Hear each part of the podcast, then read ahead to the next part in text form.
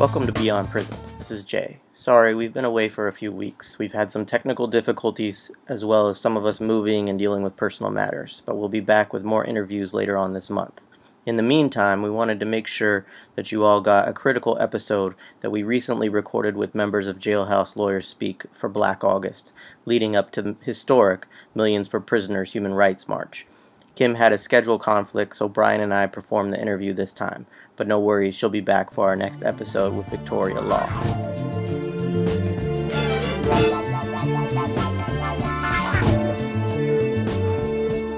The first question we had was for you guys to just tell our listeners a little bit about what Jailhouse Lawyers Speak, what you all do as an organization.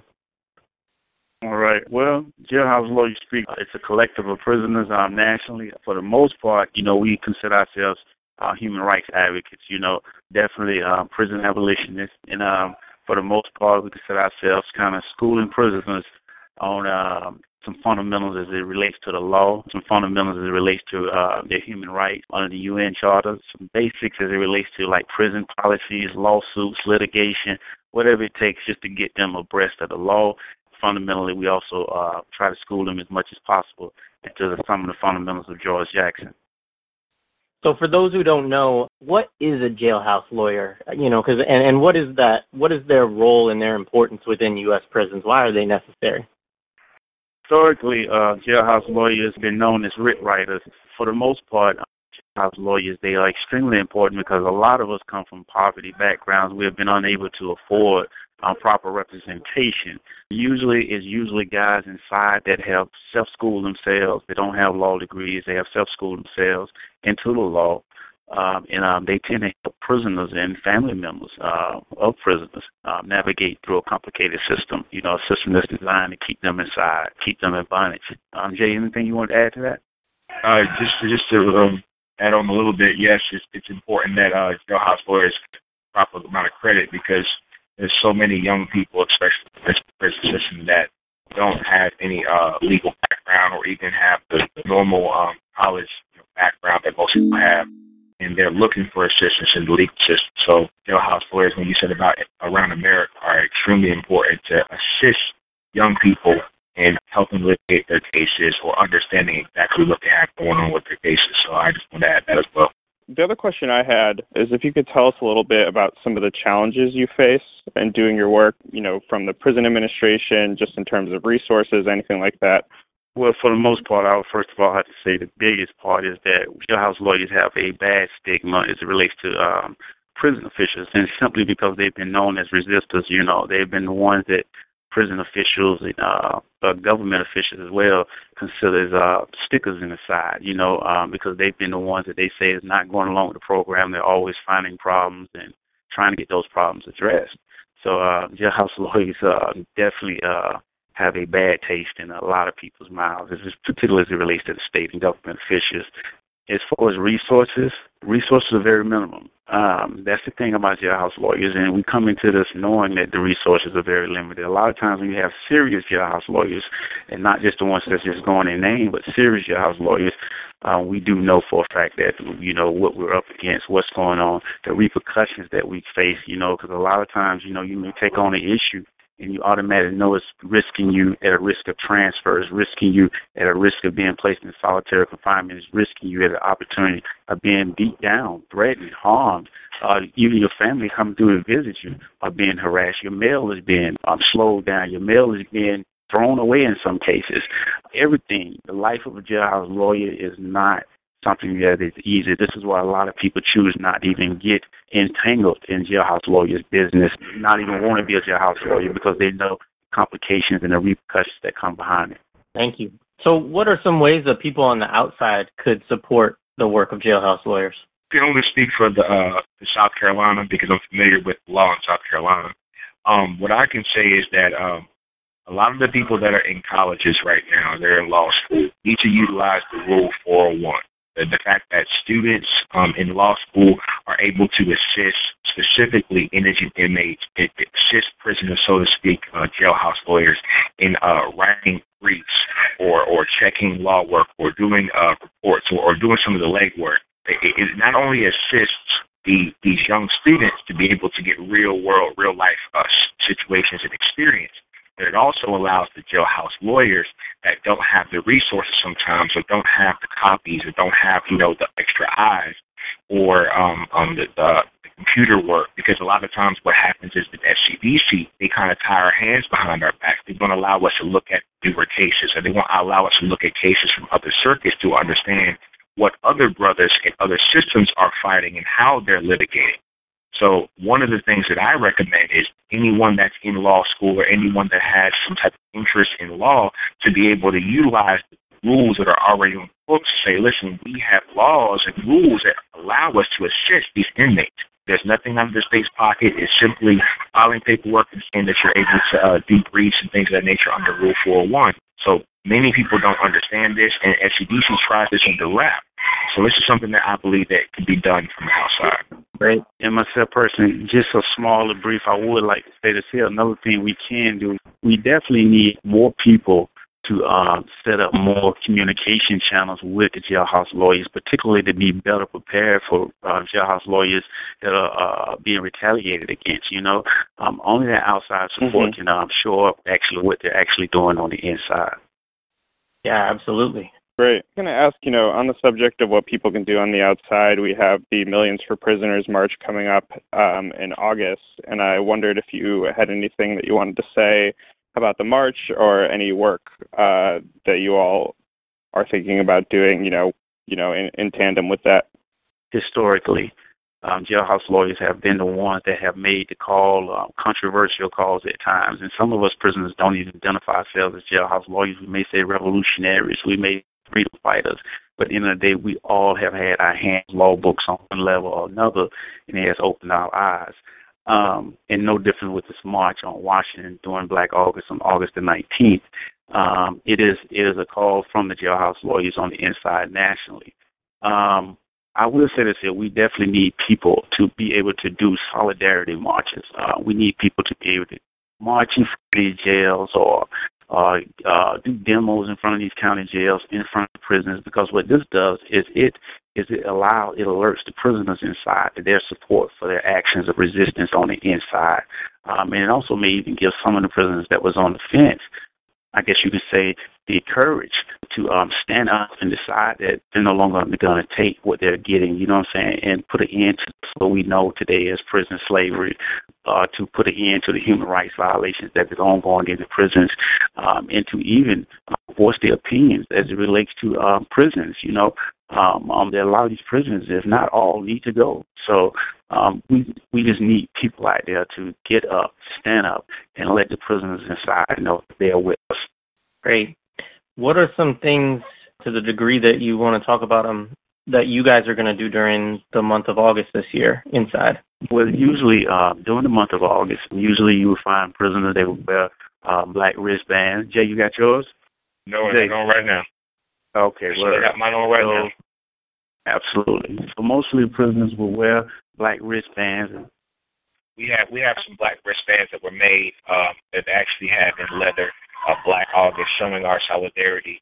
Um, some of the brothers uh, they fast. Um, some of the brothers we do uh, uh, campaigns or we do uh, boycotts, trying trying to be as, as active as we possibly can to show that solidarity, to show that we have a voice, um, to get the people behind the wall as well as uh, in the street uh, to understand is that this is, you know, this is a thing about all of us. Even though you may not be in here right now, you may know someone that's in here, you may know someone that may be coming, or know someone that's going home.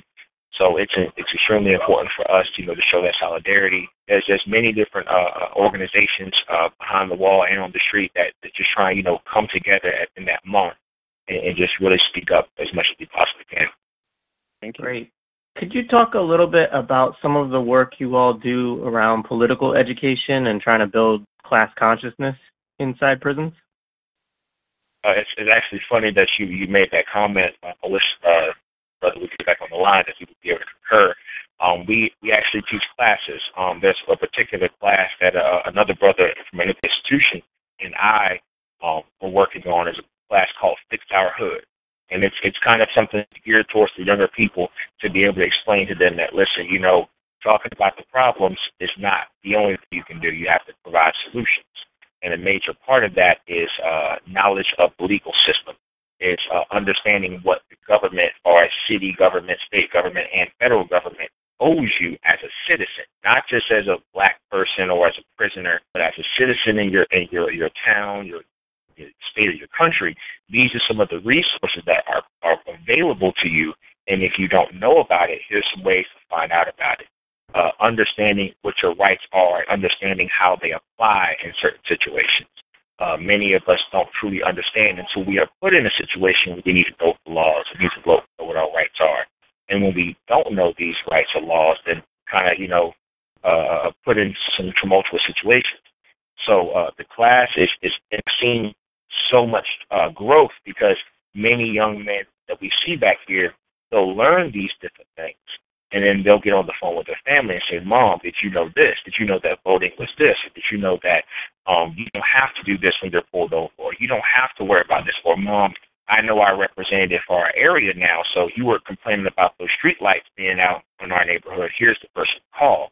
A lot of times, just the knowledge is, is not readily available, or they don't have a venue where they they'll be able to sit down and ask questions with someone that's knowledgeable. So, teaching small classes like this, uh, and we get most of the information from either just books and, and newsletters and things of that nature. You know what's what the happenings in community as well as you know jailhouse lawyer uh, uh, newsletters and things of that nature. So being able to pass on this information in the best possible way so that young people can understand it. It's okay to know the law. You know, it's some some people they shun it. So I don't want to know about that stuff. That doesn't bother me. It's not going to help me. But it'll help your your little brother that might be on the street that he may be coming and he doesn't understand these laws or understanding that it's your grandmother she has resources in the neighborhood that she's not utilizing because she doesn't know about them or who to contact. So some of these these things is what we're trying to do to better young men so when they are going home, they're able to go home to something more than just a, a prison culture.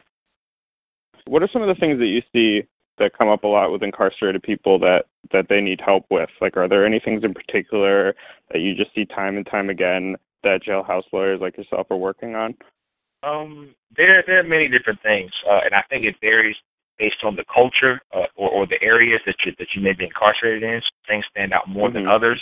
A lot of the times, I see there's issues like I say, culture. You know, you have like a this is what we're supposed to do, or this is the way we're supposed to act. And a lot of times, some of the young men in here they don't see that this is the way that you're, you're acting because you're around other people that act that way. There's the negative stigma. There's the, the, the movies because we're able to reach out like, because we have uh, communication devices. We're able to reach out with many different people, and when you do, and they hear you speak and articulate, or they hear you know we're conversing, they're like, "You're in prison right now," and they're flabbergasted because it's like I had no idea that there were people there in these situations with this kind of time or whatever that have these type of ideas or the things that are going on. So for, for, for me personally, I feel that being able to show young men when they're coming in here with a large amount of time that you don't have to become savage because of your environment. You can change your environment to become what you want it to be. This is a community. No matter what people think, you know, we get to learn who these people are around us. It's it's amazing because if we go to different institutions, it's almost as if like you guys maybe went to college and you see a college buddy you're like, hey, bro, how you been doing? Well, yeah, I've right. been here and doing this. And long time no see. That's the the culture we had. It's like, oh, I remember that guy. We did time down this way. We were here this time. Some of these guys have been knowing each other for 20 and 30 years. Sometimes in and out of institutions. Sometimes from child, uh, what is it called, uh, youth camps. So the culture changes based on you know who you're around. If you're around a lot of older guys, maybe it's a little more calm. If you're around, you know, some younger guys, maybe they're a little bit more, you know, hip hop or, or whatever the case. But each yard, even in one state, has a different mentality, has a different vibe. Um, and I feel that a lot of people on the street don't really understand that, you know, it's more to prison than just, you know, what you see on television. Um, I just wanted to say um, one quick thing is that um the, the the work that we do back here, from what I've been learning, because uh, the brother that, that, that just came back on the call, he's more or less my mentor. So one thing that I've been learning is that the marches and things of that nature that we're doing is really to refocus the revolutionary mind state on the fact that the system, and I say the word system specifically because the systems are controlled by policies, by rules, by laws to be able to keep things the same. So the system of incarceration that we're being put under has a linchpin, and that linchpin is the 13th Amendment. Without that 13th Amendment, much of what's going on right now would not be able to be done. So I feel that it's extremely important that we focus on that and that alone. Is that there's a lot of things going on back here. We have a lot of human rights violations. We have a lot of you know uh, bad water bad food and you know living conditions and so on and so forth. But if we focus on the main lynch, the main foundational issue is that without the 13th Amendment, we would not be enslaved. Because if we weren't enslaved, then we wouldn't, be, we wouldn't have a law that would allow them to treat us the way they are. So the biggest thing that I want to just make sure I reiterate is that, you know, we may have different views on, you know, what the percentages of the time is, or, you know, what you're supposed to wear, or how you're supposed to prepare, or religious beliefs, or so on and so forth. But at the end of the day, when we clear all that away, 13th Amendment is the linchpin that keeps them in the powerful position and keeps us in a powerless position so to, to a degree. So everything else, like I say, maybe other different organizations may may feel that it's a we should be arguing this, we should be arguing that. But in in the in the bottom line for me, what I've learned is 13th Amendment needs to be changed or abolished. And I appreciate you uh, allowing us to speak on the on the show today. Um, yeah, absolutely. You know, the the last question that we typically ask our guests is what abolition means to them. well, uh, I'll I'll start off, and if you don't mind, before I start the tech track right quick, uh, one of the things I do uh, was a question you asked on what the prisoners intend on doing, and I'm not sure how the comrade answered but I would like to make it known that you know you will have and uh, always during the month of Black August, and and uh, we must understand the significance of why it was selected, you know, because it is a month of resistance. Uh, most of all, um, it was selected because it already has a few things that prisoners are already actively doing, such as the black wristbands, such as studying, such as working out, such as such as uh, study groups, uh, building more resistant study groups inside, um, understanding our take as it relates to why we're challenging the things that we're actually challenging.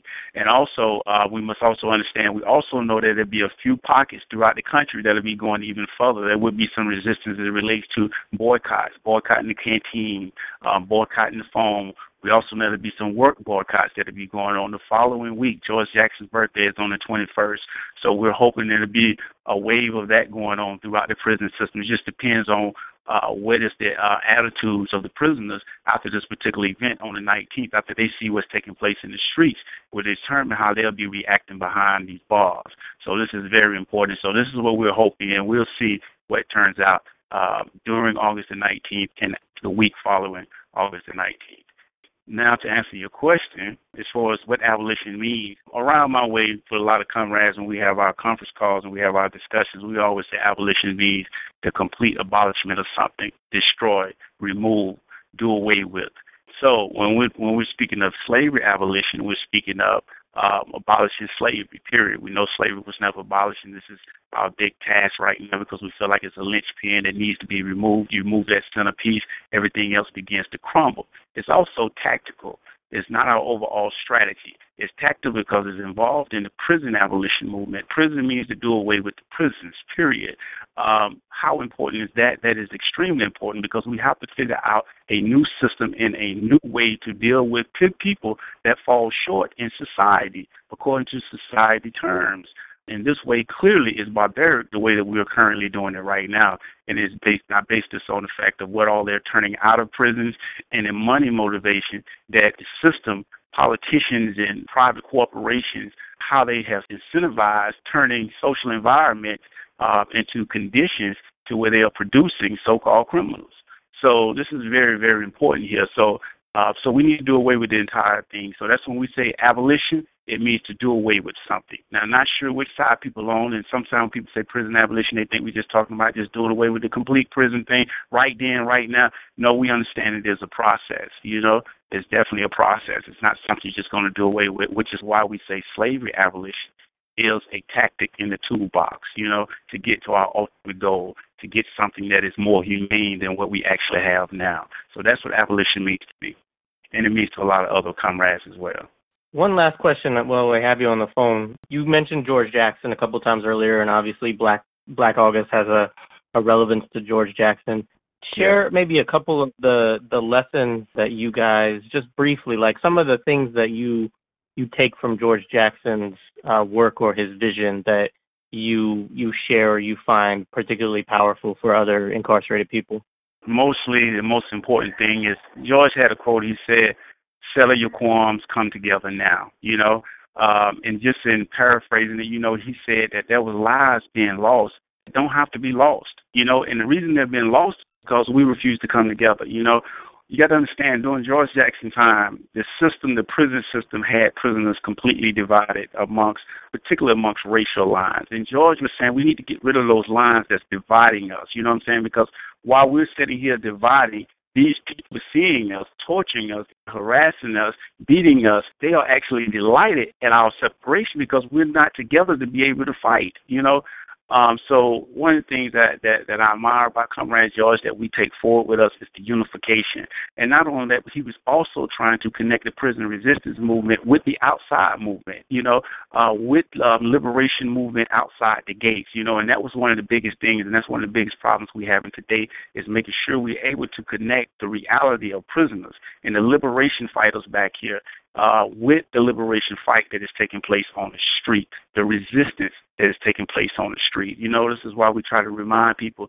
when you have these big protests against these polices that are killing civilians unjustifiably, and they think that it is separate from the prison resistance movement, but they're not understanding that it is all tied into the same knot. And we're trying to get people to understand that connection there so they can understand what we have going on take with George Jackson. That is definitely what I take from him as it relates to Black August. Um, of course, Black August is extremely significant because it not only has a moment in the liberation movement, but it also has one more thing. It deals with slavery because we see a lot of these people. Um, the, the prison resistance movement as we know it today is directly connected to slavery. And because it's directly connected to slavery in our present time, we say that Black August is an extension of that resistance that has been continuously taking place because the prisoners have been been killed during that time. Prisoners have been known to be resistant during that time, and most of what we point out during Black August is significant figures that have been resistant. Albeit during that particular time, most of these particular figures are black figures, and it is known as Black August because we felt like at that time there would be no place for black figures that have been resistant throughout history. So um, this is why it is known for its black resistance and its black highlight of these particular black figures that have been resistant since slavery time. Um, and now today we know it is becoming a time we want everybody to be able to take part in this and to be able to acknowledge it and understand that it is the resistance and that it is not just limited scope. So when we think about Comrade George Jackson, got to say him and the other comrades during that time period, they gave us a lot. They gave us a foundation, and they maintained something that has been burning in the prisons ever since he was martyred. Great. Thank you. Thank you so very much for joining us today. I can't tell you how much we appreciate it. Um, yeah, absolutely. Hey, I, else, hey I, appreciate you giving us the time. Thank you. Yeah. Thank you very much. Thanks again for the members of Jailhouse Lawyers Speak for joining us on this episode. We hope to see some of you at the Million for Prisoners Human Rights March in D.C. on August 19th. You can find Jailhouse Lawyers Speak on Facebook at BLK Jailhouse Lawyer and on Twitter at Jail Law Speak. We'll be back with more episodes in a couple weeks.